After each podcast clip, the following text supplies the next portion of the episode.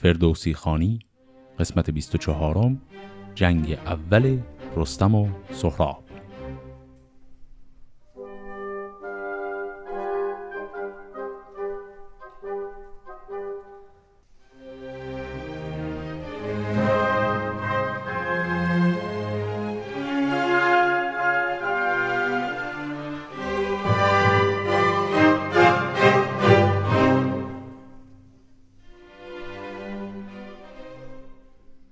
داستان قسمت قبل اونجا به پایان رسید که رستم مخفیانه یک نگاهی می‌کنه به لشکر سخراب و خود سخراب رو هم اونجا می‌بینه و توصیف دیگران رو هم تایید می‌کنه که این شخص خیلی شبیه سام نریمان هست یعنی پدر بزرگ خود رستم و اصلا شبیه به بقیه ترکان تورانی نیست. ولی این نتیجه گیری رو نمی‌کنه که این شاید پسر خودش باشه. حالا ادامه داستان. چون افگند خور سوی بالا کمند زبان برآمد به چرخ بلند. خور هم یعنی خورشید یعنی چون صبح شد. بپوشید سهراب خفتان جنگ نشست از بر چرمه سنگ رنگ. پرنداور افکنده اندر برش یکی مقفر خسروی بر سرش. کلمه پرنداور هم یعنی شمشیر تیز. بیامد یکی تند بالا گزید به جایی که ایران سپه را بدید. بفرمود تا رفت پیشش حجیر بدو گفت کجی نیاید ز تیر. نشان نیابد چو خم آورد. سرفشان شود زخم کم آورد. به هر کار در پیشه کن راستی. چو خواهی که نگزایدت کاستی. سخن هرچه پرسم همه راست گوی. به کجی مکن رای و چاره مجوی. چو خواهی که یابی رهایی ز من سرفراز باشی به هر انجمن. از ایران هر آن چت بپرسم بگوی. متاب از ره راستی هیچ روی. اگر خاطرتون باشه حجیر همون پهلوان ایرانی بود که در دز سپید که در مرز ایران و توران بود جنگید با سهراب از سهراب شکست خورد امان خواست سهراب امان داد بهش و اسیرش کرد به جایی که بکشتش. الان سهراب رفته بالای یک تپه‌ای که از دور لشکر ایران خیمگاه ایرانیان رو داره می‌بینه. حجیر رو پیش خودش آورده. و داره بهش میگه اگر می‌خوای زنده بمونی و من آزادت کنم به من باید اطلاعات سپاه ایران رو بدی. الان کاری که می‌خواد سهراب بکنه اینی که می‌خواد یکی یکی اشاره کنه به اشخاص مختلفی که از دور داره می‌بینه و به خیمه هاشون و از حجیر بپرسه اسم اینا چیه. در حقیقت اینجا سهراب داره دنبال رستم میگرده. حجیرش چنان داد پاسخ که شاه زمن هرچه پرسد سخن زان سپاه بگویم همه هرچه دانم بدوی. به کجی چرا بایدم گفتگوی؟ نبینی جز از راستی پیشم به کجی نیارد دل اندیشم. بگیتی به از راستی پیشه نیست به از راستی هیچ اندیشه نیست. بدو گفت که از تو بپرسم همه ز گردن کشان و ز شاه رمه. همه نامداران آن مرز را چو توس و چو گیو و چو گودرز را ز بهرام و از رستم نامدار ز حرکت بپرسم به من برشمار.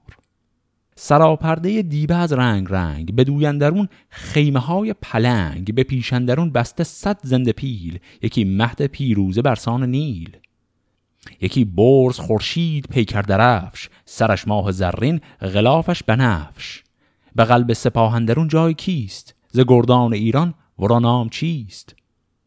پس اینجا سهراب از دور خیمه کسی رو اشاره کرد و توضیحات اون خیمه رو هم داد. یک پرچمی درش هست به این شکل و شمایل یک سری فیل اونجا جلو خیمه صف کشیدن و الی آخر. حالا می‌پرسه صاحب اون خیمه کیه؟ بدو گفت کان شاه ایران بود. به درگاه او پیل و شیران بود. پس اینجا فهمید که کیکاووس کجا است. سال بعدی رو می‌پرسه حالا. چون این گفت از آن پس که بر میمنه سوار است بسیار و پیل و بنه. سراپرده ای برکشیده سیاه رده گردشندر ز هر سو سپاه. به گردندرون خیمه زندازه بیش پس پشت پیلان و پالای پیش. زده پیش او پیل پیکر درفش به دربر سواران زرین کفش. خب الان توضیحات یک خیمه دیگری رو از دور داره میده. حالا این مال کیه؟ چون این گفت کان توس نوزر بود. درفشش کجا پیل پیکر بود. حالا سوال بعدی. بپرسید کان سرخ پرد سرای سواران بسی گردشن در به پای. یکی شیر پیکر درفشی به زر درفشان یکی در میانش گوهر پس پشتشن در سپاهی گران همه نیزداران و جوشنوران. چون این گفت کان فر آزادگان سپهدار گودرز گشوادگان. این هم نفر بعدی. الان پس تا الان ما اسم چند نفر رو داشتیم؟ که کاووس رو داشتیم توس رو داشتیم و گودرز. بپرسید کان سبز پرد سرای یکی لشکری گشن پیشش به پای. یکی تخت پرمایان در میان زده پیش او اختر کاویان. ز هر کس که بر پای پیشش برست نشسته به یک رش سرش برتر است. یکی باره پیشش به بالای اوی کمندی فروهشته تا پای اوی.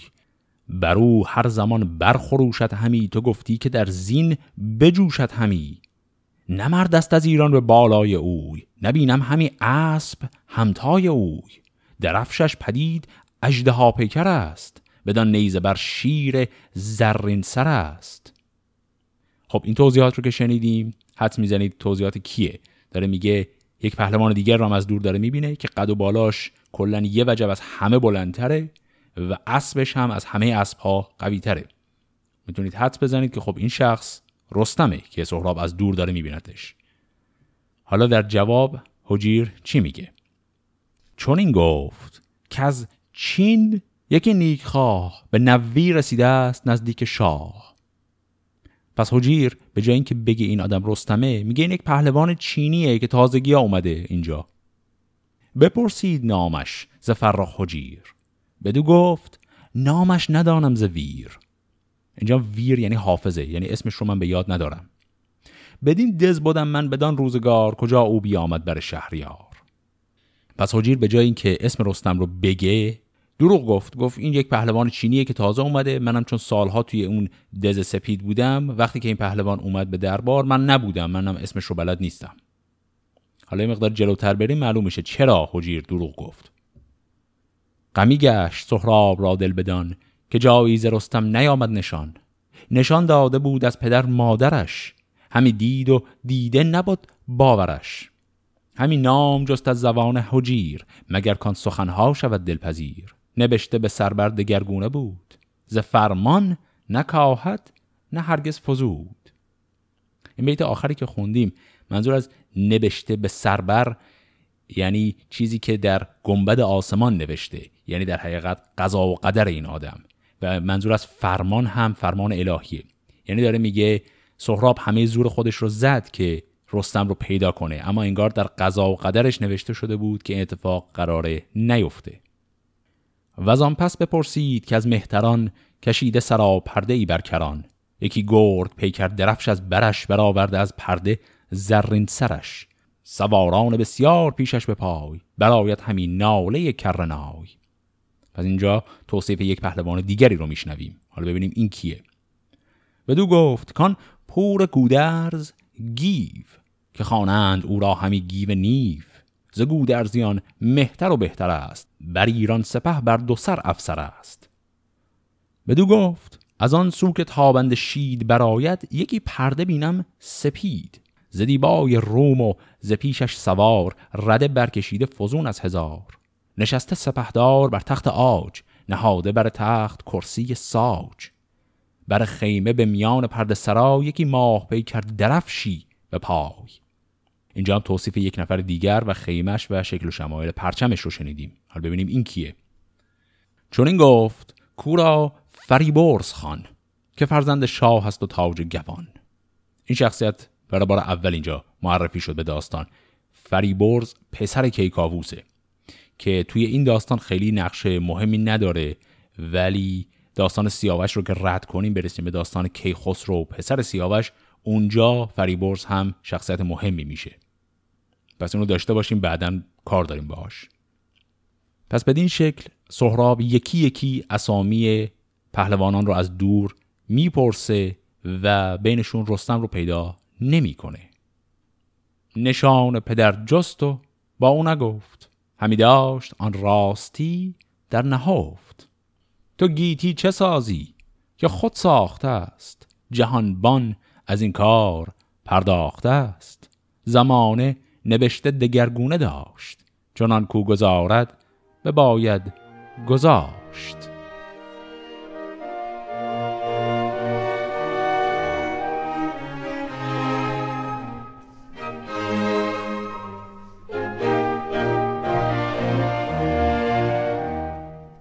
خب حالا سوال اینه که چرا حجیر نام رستم رو افشا نکرد؟ اینم سوالیه که خود سهراب هم می‌خواد الان بپرسه. چون اسم همه رو پرسید ولی رستم توشون نبود. دگر باره پرسید از آن سرفراز از آن کش به دیدار او بود نیاز از آن پرده سبز و مرد بلند و از آن اسبان تاب داد کمند. این یعنی که سهراب به واسطه نشانه هایی که از مادرش شنیده بود یک حدس هایی می‌زد که کی احتمالا رستمه. از دور همون آدمی رو که حجیر گفته بود این یک پهلوان چینیه همون رو دوباره نشان کرد و دوباره پرسید که آیا مطمئن این همون آدمه؟ به پاسخ حجیر ستیهنده گفت که از تو سخنها چه باید نهفت؟ گر از نام چینی بمانم همی از آن از کورا ندانم همی. بدو گفت سهراب که نیست داد زرستم نکردی سخن هیچ یاد. کسی کو بود پهلوان جهان میان در نمارد نهان. تو گفتی که بر لشکر او مهتر است نگهبان هر مرز و هر کشور است. چون این داد پاسخ مرو را حجیر که شاید بودن کان گو شیرگیر کنون رفته باشد به زاولستان که هنگام بزم است بر گلستان. پس سهراب ازش پرسید تو به من قبلا گفته بودی که مهمترین فرمانده لشکر ایرانیان رستمه بعد الان توی این لشکر چرا پیداش نمی ما؟ و حجیر میگه خب شاید برگشته زابلستان شاید اینجا نیست. بدو گفت سهراب کین خود مگوی که دارد سپه بود سوی جنگ روی به رامش نشیند جهان پهلوان بر این بر بخندند پیر و جوان. مرا با تو امروز پیمان یکیست بگوییم و گفتار ما اندکیست. اگر پهلوان را نمایی به من سرفراز باشی به هر انجمن. تو را بی نیازی دهم در جهان گشاده کنم گنج های نهان. وریدون که این راز داری زبون گشاده بپوشی به من بر سخن سرت را نخواهد همی تن به جای. میانجی کن اکنون بدین هر دو رای. چون این داد پاسخ حجیرش که شاه چو سیر آمد از تخت و مهر و کلاه کسی را که رستم بود هم نبرد سرش ز آسمان اندر آید به گرد. هم آورده او بر زمین پیل نیست چو گرده پی رخش او نیل نیست. تنش زور دارد به صد زورمند. سرش برتر است از درخت بلند. چون او خشم گیرد به روز نبرد. چه هم رزم او زنده پیل و چه مرد. نخواهم که با او به صحرا بود هم آورد اگر کوه خارا بود. پس اینها توصیف هاییه که حجیر داره می‌کنه درباره رستم و میگه رستم یه همچین آدمیه و تو اصلا هم شبیهش رو در لشکر ایران ندیدی. بدو گفت سهراب از آزادگان سیه بخت گودرز گشوادگان. کجا چون تو را خواند باید پسر بدین زور و این دانش و این هنر. تو مردان جنگی کجا دیده ای؟ که بانگ پی اسب نشنیده ای؟ که چندین زرستم سخن بایدت زبان بر ستودنش بکشایدت. از آتش تو را بیم چندان بود که دریا به دارام و خندان بود. چو دریای سبز اندر آید ز جای ندارد دم آتش تیز پای. پس اینجا سهراب داره حجیر رو مسخره می‌کنه توهینی می‌کنه به پدرش میگه چه پدری تو داری که همچین پسری داره. به دل گفت ناکار دیده حجیر که گر من نشان گو شیرگیر بگویم بدین ترک بازور دست چون این دیال و این خسروانی نشست ز لشکر کند جنگ جوی انجمن برانگیزد این باره پیلتن. بدین کتف و نیروی و این یال اوی شود کشته رستم به چنگال اوی. وزیران نباشد کسی کی نخواه بگیرد سر تخت کاووس شاه. پس اینجا ما انگیزه حجیر از دروغ گفتنش رو فهمیدیم. در دل خودش گفت اگر من نشان واقعی رستم رو بدم این پهلوان ترک بزرگ یعنی همین سهراب یک لشکری جمع می‌کنه با کل لشکر میریزن سر رستم و اینا رستم رو می‌کشن. و حجیر به خیال خودش داره جان رستم رو نجات میده با پنهان کردنش. و اینجا نکته که هست اینه که شاعر یک صفتی رو برای حجیر به کار برد. گفت ناکار دیده. یعنی حجیر آدم بی تجربه ایه و این بی تجربگیش رو به ما اینجا نشون میده. چون حجیر اصلا حواسش نیست که خب بالاخره این جنگه که جنگ شده یعنی در هر حالت که پهلوانان دو طرف باید با هم بجنگن. پس حفظ کردن این پهلوان از چنگال اون پهلوان خیلی کار با معنای نیست چون به هر حال که اینا میجنگن با هم. و حجیر اصلا خبردار هم نیست که انگیزه سهراب از این جنگ چیه و نمی‌دونه هم طبیعتا که سهراب پسر رستمه. و فکر می‌کنه اینها می‌خوان ناگهان بریزن سر رستم و بکشنش و به خیال خودش داره با این کار جان رستم رو نجات میده. و بعد در ادامه حجیر در ذهن خودش میگه اگر من شوم کشته بر دست اوی نگردد سیه روزه چون آب جوی. یعنی داره درباره این حرف می‌زنه که سهراب گفت اگه دروغ بگی من میکشمت. اینم داره میگه آقا عیبی نداره بذار منو بکشه. چو گودرز و هفتاد پور گزین همه پهلوانان با آفرین نباشد به دیران. تن من مباد چون این دارم از موبد پاک یاد که چون برکنند از چمن بیخ سرو سزدگر گیا را نبوید تزرف اینجا هم کلمه گیا به معنی فقط گیاه نیست به معنی علفه. یعنی میگه اگر کار به جایی بکشه که یک درخت سروی رو ریشه کن کنن منی که یک علفی هستم جلوی این درخت اهمیتی ندارم. به سهراب گفت این چه آشفتن است؟ همه با من از رستمت گفتن است. همی پیلتن را بخواهی شکست؟ تو او را تن آسان نیاری به دست. چو بشنید گفتارهای درشت از او روی برگاشت و بنمود پشت. بپوشید خفتان و بر سر نهاد یکی ترگ رومی به کردار باد. ز تندی به جوش آمدش خون به رگ نشست از بر باره تیز تگ. خروشید و بگرفت نیزه به دست به داورد گه رفت چون پیل مست. و از آنجا دمان شد به پرده سرای به نیزه برآورد بالاز جای. رمیدان دلاور سپاه دلیر به کردار گوران ز چنگال شیر. کس از نامداران ایران سپاه نیارست کردن به دودر نگاه. و از آن پس دل ایران شدند انجمن. بگفتند کینت گو پیلتن. نشاید نگه کردن آسان بدوی. که یارد شدن پیش او جنگ جوی از آنجا خروشید سهراب گرد همی شاه کاووس را برشمرد. چون گفت که شاه پردار و برد چگونه است کارت به دشت نبرد؟ چرا کرده این نام کاووس کی که با جنگ نی پایداری نه پی؟ بدین نیزه جان تو بریان کنم ستاره بر این باره گریان کنم. یکی سخت سوگند خوردم به بزم بدان شب کجا کشته شد زند رزم خاطرتون هست زند رزم کی بود در داستان قسمت قبل؟ یکی از پهلوانان درباره سهراب بود که خیلی ناگهانی به دست رستم کشته شد و همونجا سهراب قسم خورد انتقامش رو بگیره و الان اینجا داره میگه. پس اتفاقی که اینجا افتاد حجیر در نهایت جای رستم رو به سهراب نشون نداد. سهراب هم خسته شد. شروع کرد به حرکت به سمت لشکر ایرانیان برای اینکه جنگ رو آغاز کنه. و الان هم داره رجز می‌خونه علیه کیکاووس. و ادامه میده. که از ایران نمانم یکی نیزه دار کنم زنده کاووس کی را به دار. کرا داری از لشکرت جنگ جوی که پیش من آید کند روی روی. بگفت و همی بود جوشان بسی. از ایران ندادند پاسخ کسی. غمی گشت کاووس و آواز داد. که ای نامداران فرخ نجات یکی نزد رستم برید آگهی که از این ترک شد مغز گردان توهی ندارم سواری و هم نبرد از ایران نیارد کسی این کار کرد. بشد توس و پیغام کاووس برد شنید سخنها به دو برشمرد چون این گفت رستم که هر شهریار که کردی مرا ناگهان خواستار گهی رزم بودی گهی ساز بزم. ندیدم. ز کاووس جز رنج رزم.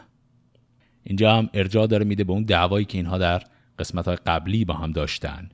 داره میگه من برای هر پادشاهی که خدمت کردم وقتی از من درخواست می‌کرد که بیام پیشش بعضی وقتا برای جنگ بود بعضی وقتا هم برای شادی و میگساری و تفریح. تنها شاهی که هر وقت از من درخواست داره جنگ فقط همین آقای کیکاووسه. بفرمود. تا رخش را زین کنند. سواران بروها پر از چین کنند. اینجا هم کلمه برو یعنی همون ابرو. ز خیمه نگه کرد رستم به دشت. زره گیو را دید کن گذشت. نهاد از بر رخش رخشنده زین. همی گفت گرگین که بشتاب هین.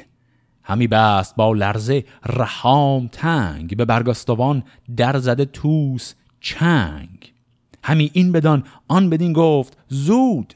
تهمتن چون از خیمه آوا شنود به دل گفت که این رزم آهرمن است نه این رست خیز از پی یک تن است. اینجا تصویرسازی که فردوسی کرد خیلی جالب بود. یک لحظه توقف کنیم و نگاه کنیم.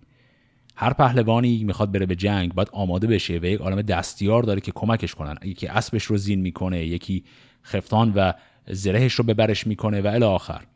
اینجا همه منتظرن رستم بره به جنگ سهراب و همه به شدت میترسن. هیچکس جرئت نداره جلوی این سهراب بره. و کسانی که دارن سریع سعی می‌کنن کمک کنن به رستم که زود آماده بشه بره به جنگ به جای که یک سری ملازم و دستیار و نوکران باشن همه پهلوانان دیگه هستن. یعنی یکی از این پهلوانان میاد اسبش رو زین می‌کنه. یکی دیگه از این پهلوان ها میاد و زرهش رو به تنش می‌کنه. یعنی این پهلوان ها خودشون چنان ترسیدن که در این لحظه به مقام نوکری رستم در اومدن. بزد دست و پوشید ببر بیان. ببستان کیانی کمر بر میان. نشست از بر رخش و برداشت را. زواره نگهبان رخت و سپاه بدو گفت از ایدر مرا پیشتر. به من دار گوش از یلان بیشتر. زواره هم خاطرتون هست در داستان قبل از داستان رستم و سهراب باش آشنا شدیم. برادر رستم هست. اینجا تمام اون پهلوانان دیگه اومدن سریع وسایل رستم رو آماده کردن و بعد در رفتن خودشون که رستم بره به جنگ. رستم حالا به زواره برادر خودش میگه لطفا تو فرار نکن تو نزدیک من بمون و از من پشتیبانی کن. درفشش ببردند با او به هم همی رفت پرخاشجوی و دوژم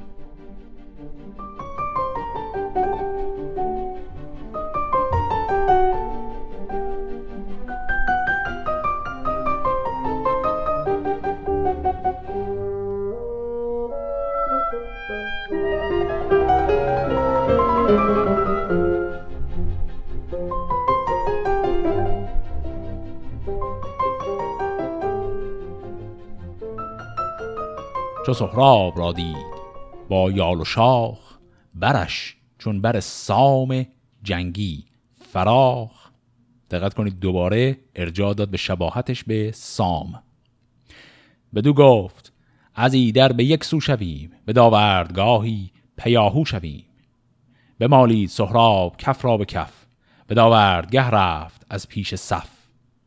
به رستم چنین گفت رو تا رویم. از این هر دو لشکر به یک سو شویم.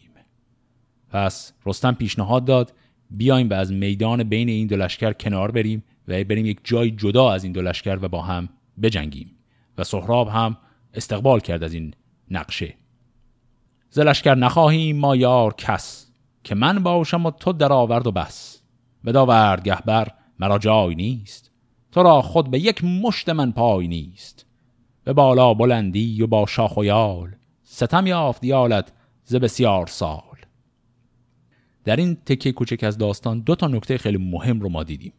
یکی این که سهراب بی تجربه است. بی تجربگیش رو یه مقدار جلوتر نتیجهش رو می‌بینیم. الان رستم در حقیقت گولش زد. با گفتن اینکه بیا و از میدان جنگ بین دو سپاه دور شیم با این کار در حقیقت رستم یک راه فرار برای خودش آماده کرد. نکته دوم این بود که اینجا سهراب به رستم مطلق در حقیقت پروند و گفت که تو خیلی پیر هستی. این قضیه پیر بودن رستم نکته که مقدار پیچیده است. چون رستم از حیث سن و سال چندان هم پیر نیست. یعنی حالا خیلی مونده تا رستم واقعا کهنسال بشه در این داستان. ما هنوز خیلی زیاد از داستانهای رستم رو اصلا جلو نرفتیم. اما این که سهراب فکر می‌کنه حریفش یک پیر مرده و داره به این واسطه تحقیر و مسخرش می‌کنه این نکته مهمیه. که جلوتر برسیم دربارش من بیشتر صحبت می‌کنم. کلا شخصیت سهراب رو از طریق همین رفتارش و این شکل حرف زدنش خیلی بهتر میشه فهمید. ما قبلا دیدیم سهراب خطاب به مادر خودش خیلی بیادب بود. سهراب یک بار از گردآفرید شکست می‌خوره فقط به واسطه بی تجربگی خودش و اینجا هم اثر بی تجربگی داره یک سری حرفهایی می‌زنه. حالا ببینیم رستم چه جوابی به این حرفهای سهراب میده. نگه کرد رستم بدان سرفراز بدان برز بالا رکیب دراز. بدو گفت نرم ای جوان مرد نرم. زمین سرد و خشک و سخن چرب و گرم. به پیری بسی دیدم آوردگاه بسی بر زمین پست کردن سپاه. تبه شد بسی دیو در چنگ من ندیدم بر آن سو بودم شکن.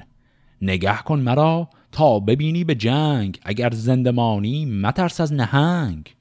مرا دید در جنگ دریا و کوه که با نامداران توران گروه چه کردم؟ ستاره گوای من است. به مردی جهان زیر پای من است. پس اینها رو رستم درباره قدرت خودش میگه. داره به سهراب میگه فکر نکن من مرد هستم من خیلی کارا کردم. اینها رو که میگه یه دفعه سهراب شستش خبردار میشه. چون آمد زرستم چون این گفته گوی. بجنبید سهراب را دل بروی بدو گفت که از تو بپرسم سخن همه راستی باید افکند بون من ایدون گمانم که تو رستمی هم از تخمه نامور نیرمی. چون این داد پاسخ که رستم نیم هم از تخمه سام نیرم نیم که او پهلوان است و من کهترم نه با تخت و کام و نه با افسرم.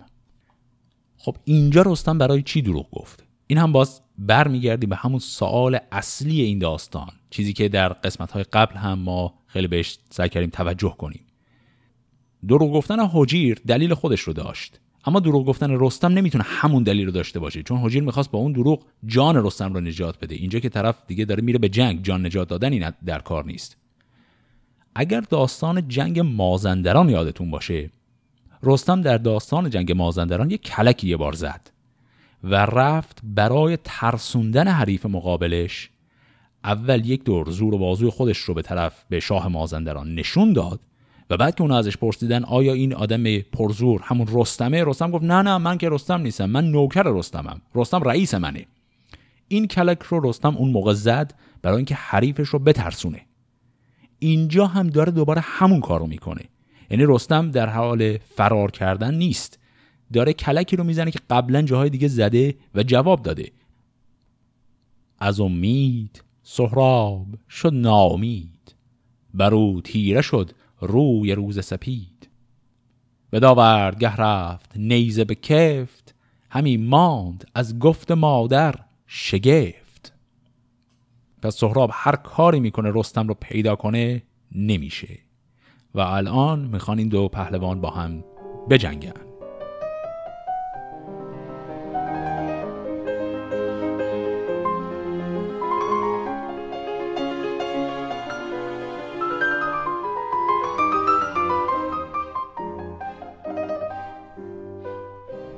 یکی تنگ میدان فرو ساختند و کوتاه نیزه همی باختند.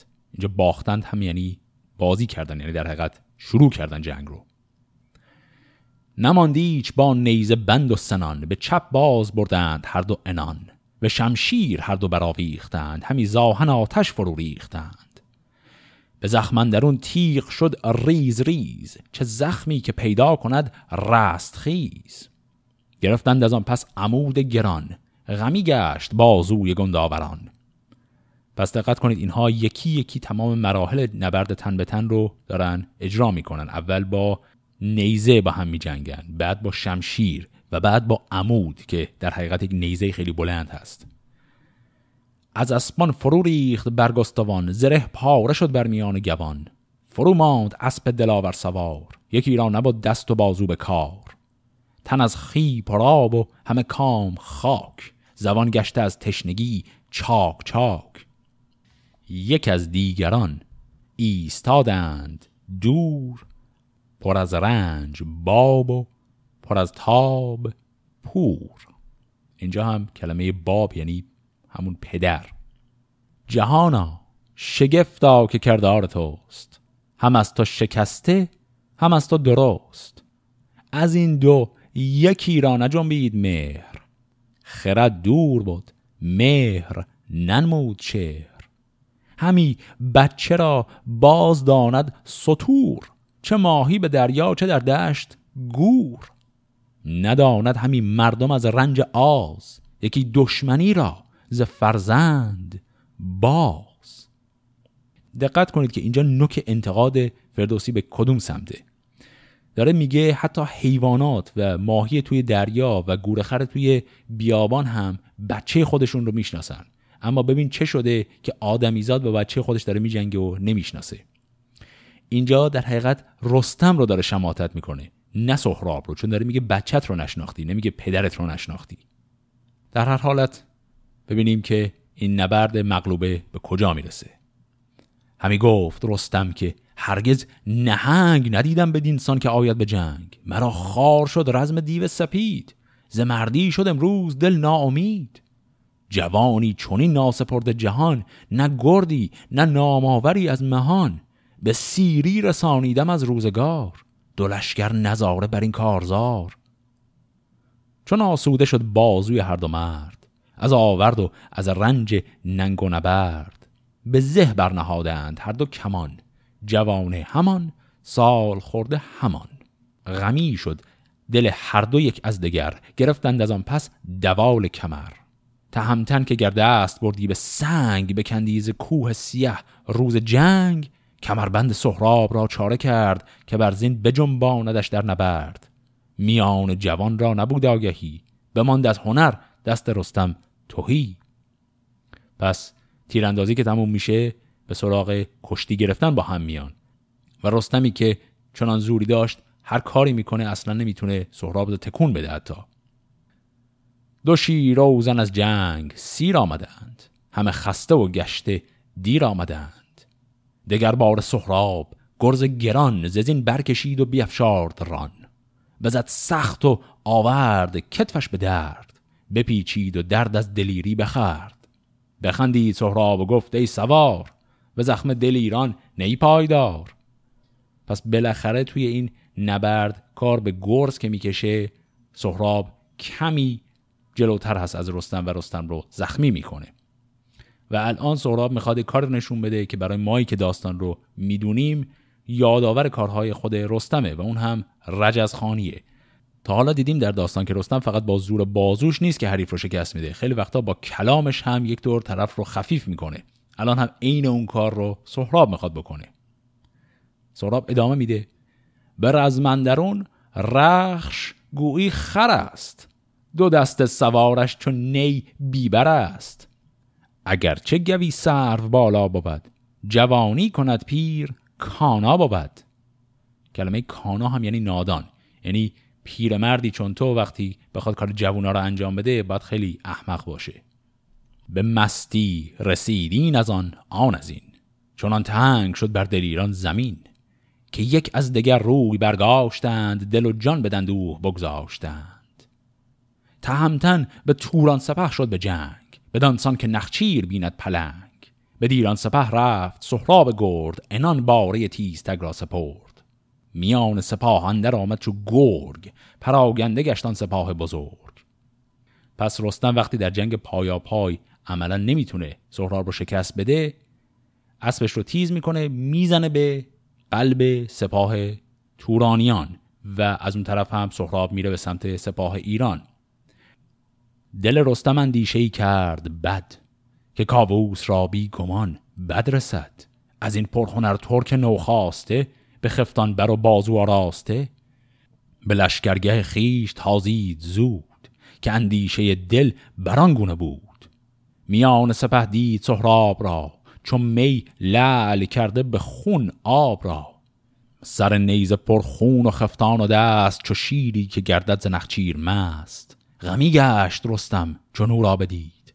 خروشی چو شیر ژیان برکشید. بدو گفت که تیز خون خار مرد از ایران سپه جنگ با تو که کرد؟ چرا دست با بد پسایی همه چو گرگ اندرایی میان رمه؟ بدو گفت سهراب توران سپاه از این رز بودند بر بیگناه.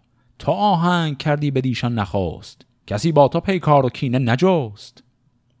بدو گفت رستم که شد تیر روز چو پیدا کند تیغ گیتی فروز. بر این دشت هم دار و هم منبر است روشن جهان زیر تیغ اندر است. بگردیم شبگیر با تیغ کین تو رو تا چه خواهد جهان آفرین. پس اینجا رستم کلک دیگری هم زد. رستم حمله کرد به سمت لشکر توران وقتی از جنگ پایا پای خسته شده بود. و از اون ور هم خب سهراب حمله کرد به جنگ ایران. رستم یک دفعه فهمید که ای وای الانه که سهراب بره و یک تنه کاووس رو بکشه و قضیه رو خلاص کنه. به همین دلیل وسط جنگ برمیگرده سراغ سپاه ایران. و بعد بهش میگه که تو چرا جنگیدی با سپاه ایران؟ به سهراب این رو میگه. سهراب هم جواب میده خب تو اولین کسی بودی که رفتی سراغ سپاه ما که داشتیم دوتایی با هم میجنگیدیم. رستم داره سعی می‌کنه یه کلکی بزنه و بعد هم کلکی که می‌زنه اینه که میگه خب دیگه شب شد دیر شد. بریم جنگ رو متوقف کنیم آتش بس کنیم و فردا شروع کنیم. ما از کجا می‌دونیم این کار کلکه؟ چون توی این داستان هایی که تا الان خوندیم ما جنگ و نبرد خب خیلی زیاد خوندیم. خیلی از این جنگ ها کل شبانه روز همجور پشت سر هم ادامه داشت و کسی با بهانه اینکه شب شده جنگ رو متوقف نمی‌کرد. اما اینجا رستم این پیشنهاد رو به سهراب میده که خب شب شده متوقف کنیم و سهراب هم خیلی راحت میپذیره که اون هم باز ناشی از بی تجربگیش هست. برفتند و روی هوا تیره گشت ز سهراب گردون همی خیره گشت.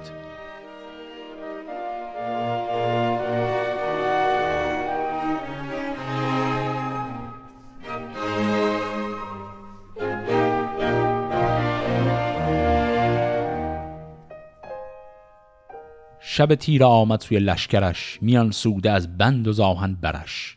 به هومان چون این گفت که امروز هور برآمد جهان گشت پر جنگ و شور. شما را چه کردن سوار دلیر؟ که یال یلان داشت و آهنگ شیر. هومان را هم اگر خاطرتون باشه یکی از پهلوانان توران بود که افراسیاب رو گماشته بود برای افسری لشکر سهراب. حالا سهراب که از جنگ برگشته شب شده از هومان می‌پرسه به من بگو این پهلوانی که آمد با شما جنگید چه کار کرد؟ هومان جواب میده. بدو گفت هومان که فرمان شاه چنان بود که از ای در نجنبت سپاه همه کار ما سخت ناساز بود و داورد گشتن که آغاز بود. بیا آمد یکی مرد پرخاش جوی بدین لشکر گشن بنهاد روی. تو گفتی ز مستی کنون خواسته است وگر رزم با یک تنا راست است. خب این چیزی که هومان گفت معنیش چی بود؟ هومان به سهراب میگه تو که پادشاه این لشکر برای ما بودی به ما دستور داده بودی قبل از اینکه بجنگیم که ما وارد صحنه جنگ نشیم. چون با رستم این قول رو داده بودن به هم که از صحنه جنگ میان دو لشکر دور شن و دوتایی با هم بجنگن. این همون کلکی بود که رستم زده بود. سهراب گول این کلک رو می‌خوره و به لشکر خودش دستور میده مداخله نکنن. و بعد این لشکر چون دستور حمله نگرفته وقتی که رستم به سمتشون حمله می‌کنه این لشکر آشفته هست. و به حالت آشفته می جنگه و به همین دلیل وضع خیلی خراب میشه براشون. و در حقیقت اینجا چیزی که به ما نشون میده اینه که سهراب با وجود اینکه زور و بازوی بسیار قوی داره و از رستم هم حتی قوی تره اما تجربه جنگیدن نداره. یعنی رهبری سپاه را اصلا بلد نیست. حالا سهراب به هومان جواب میده. چون این گفت سهراب کوز این سپاه نکرد از دل ایران کسی را تباه. از ایرانیان من بسی کشتم. زمین را به خون چون گل آغشتم. کنون روز فردا و رزم بزرگ پدید آید از میش یک بار گرگ. به شب جام می باید آراستن بباید به می غم ز دل کاستن. پس این جوابیه که سهراب میده. حالا از اون طرف رستم میره به سمت لشکر ایران تا بپرسه که ببینه خسارت هایی که سهراب زده در چه حد بوده. و آن روی رستم به لشکر رسید. سخن راند با گیو و گفت و شنید که امروز سهراب جنگ آزمای چگونه به جنگ اندر آورد پای. چون این گفت با پهلوان گرد گیو که از آن گونه هرگز ندیدیم نیو. بیامد دمان تا به قلب سپاه ز لشکر بر توس شد. کین خواه عمودی خمیده بزد بر برش. ز نیرو بیافتاد ترگ از سرش. نتابید با او بتابید روی شدند از دل ایران بسی جنگ جوی ز گردان کسی مایه او نداشت جز از پیلتن پایه او نداشت. هما این پیشین نگه داشتیم سپاهی بر او ساده بگماشتیم. سواری نشد پیش او یک تنه همی تاخت از قلب تا میمنه. اینجا وقتی میگه سپاه ساده یعنی ما سپاه سواره اصلا پیشش نیاوردیم. چون در رسم جنگ قدیم این بوده کسی که سوار بر اسبه یعنی پیاده نظام نیست باید حتما پهلوانی افسری چیزی باشه. و سهراب هم اومده بود اونجا که این پهلوان ها رو بزنه بکشه. به همین دلیل ما هیچ کدوم سوار اسب نشدیم بریم جلوش. چون می‌دونستیم اگه این کارو بکنیم میاد و ما رو می‌کشه. غمی گشت رستم ز گفتار اوی. بر شاه کاووس بنهاد روی. چو کاووس که پهلوان را بدید بر خیش نزدیک جایش گزید. ز سهراب رستم زبان برگشاد ز بالای برزش همی کرد یاد که کس در جهان کودک نارسید بدین شیر مردی و گردی ندید. به بالا ستاره پس آید همی تنش را زمین برگراید همی. دو بازو و رانش زران حیون همانا که دارد ستبری فزون. به فرجام گفتم که من پیش از این بسی گرد را برگرفتم ز زین.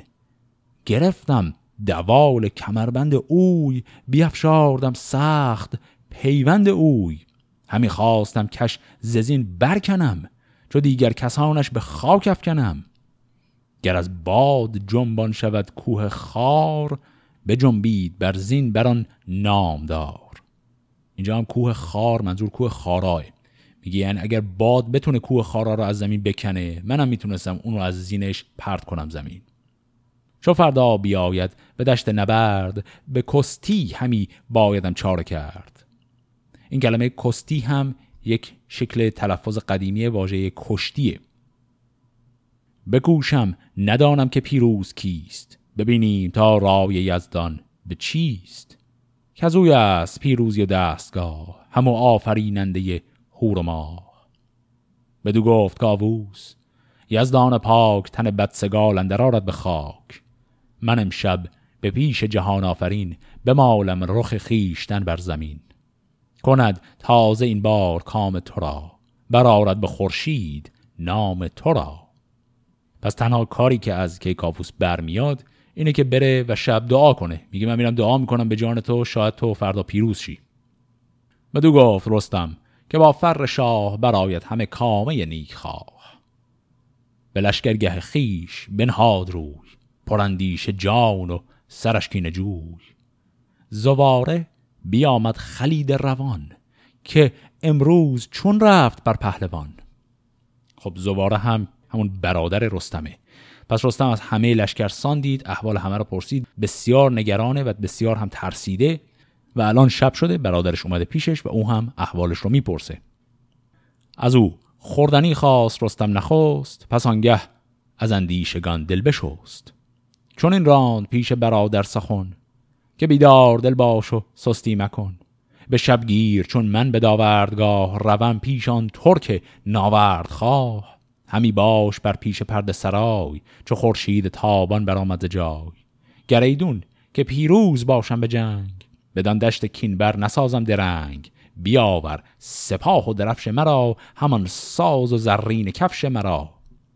وریدون که جزگونه گردد سخن تا زاری مساز و نجندی مکن. پس میگه اگر پیروز شدم تو سریع درفش من رو بیار که بریم بجنگیم و این جنگ رو تمام کنیم. اما اگر من شکست خوردم تو سر کشته شدن من زیاد گریوزاری نکن. مباشید یک تن بدین رزمگاه مسازید جستن سوی رزم راه. سراسر سوی زاولستان شوید از ایدر به نزدیک دستان شوید. تو خرسند گردان دل مادرم چون این راند گردند چرخ از برم. اینجا یعنی در حقیقت رستم داره به شکل شفاهی وصیت نامه خودش رو میگه. میگه اگر من مردم شما نرید به جنگ چون شما هم میمیرید. همه فرار کنید برید زابلستان برید پیش زال و بعد اینجا هم یک پیغامی داره رستم به برادرش میده که این رو برو به مادرم بگو. در حقیقت وصیت نامشه بگویش که دل را در این غم مبند. مشو جاودان ز مرگم نژند. که کس در جهان جاودانه نماند. ز گردون مرا خود بهانه نماند.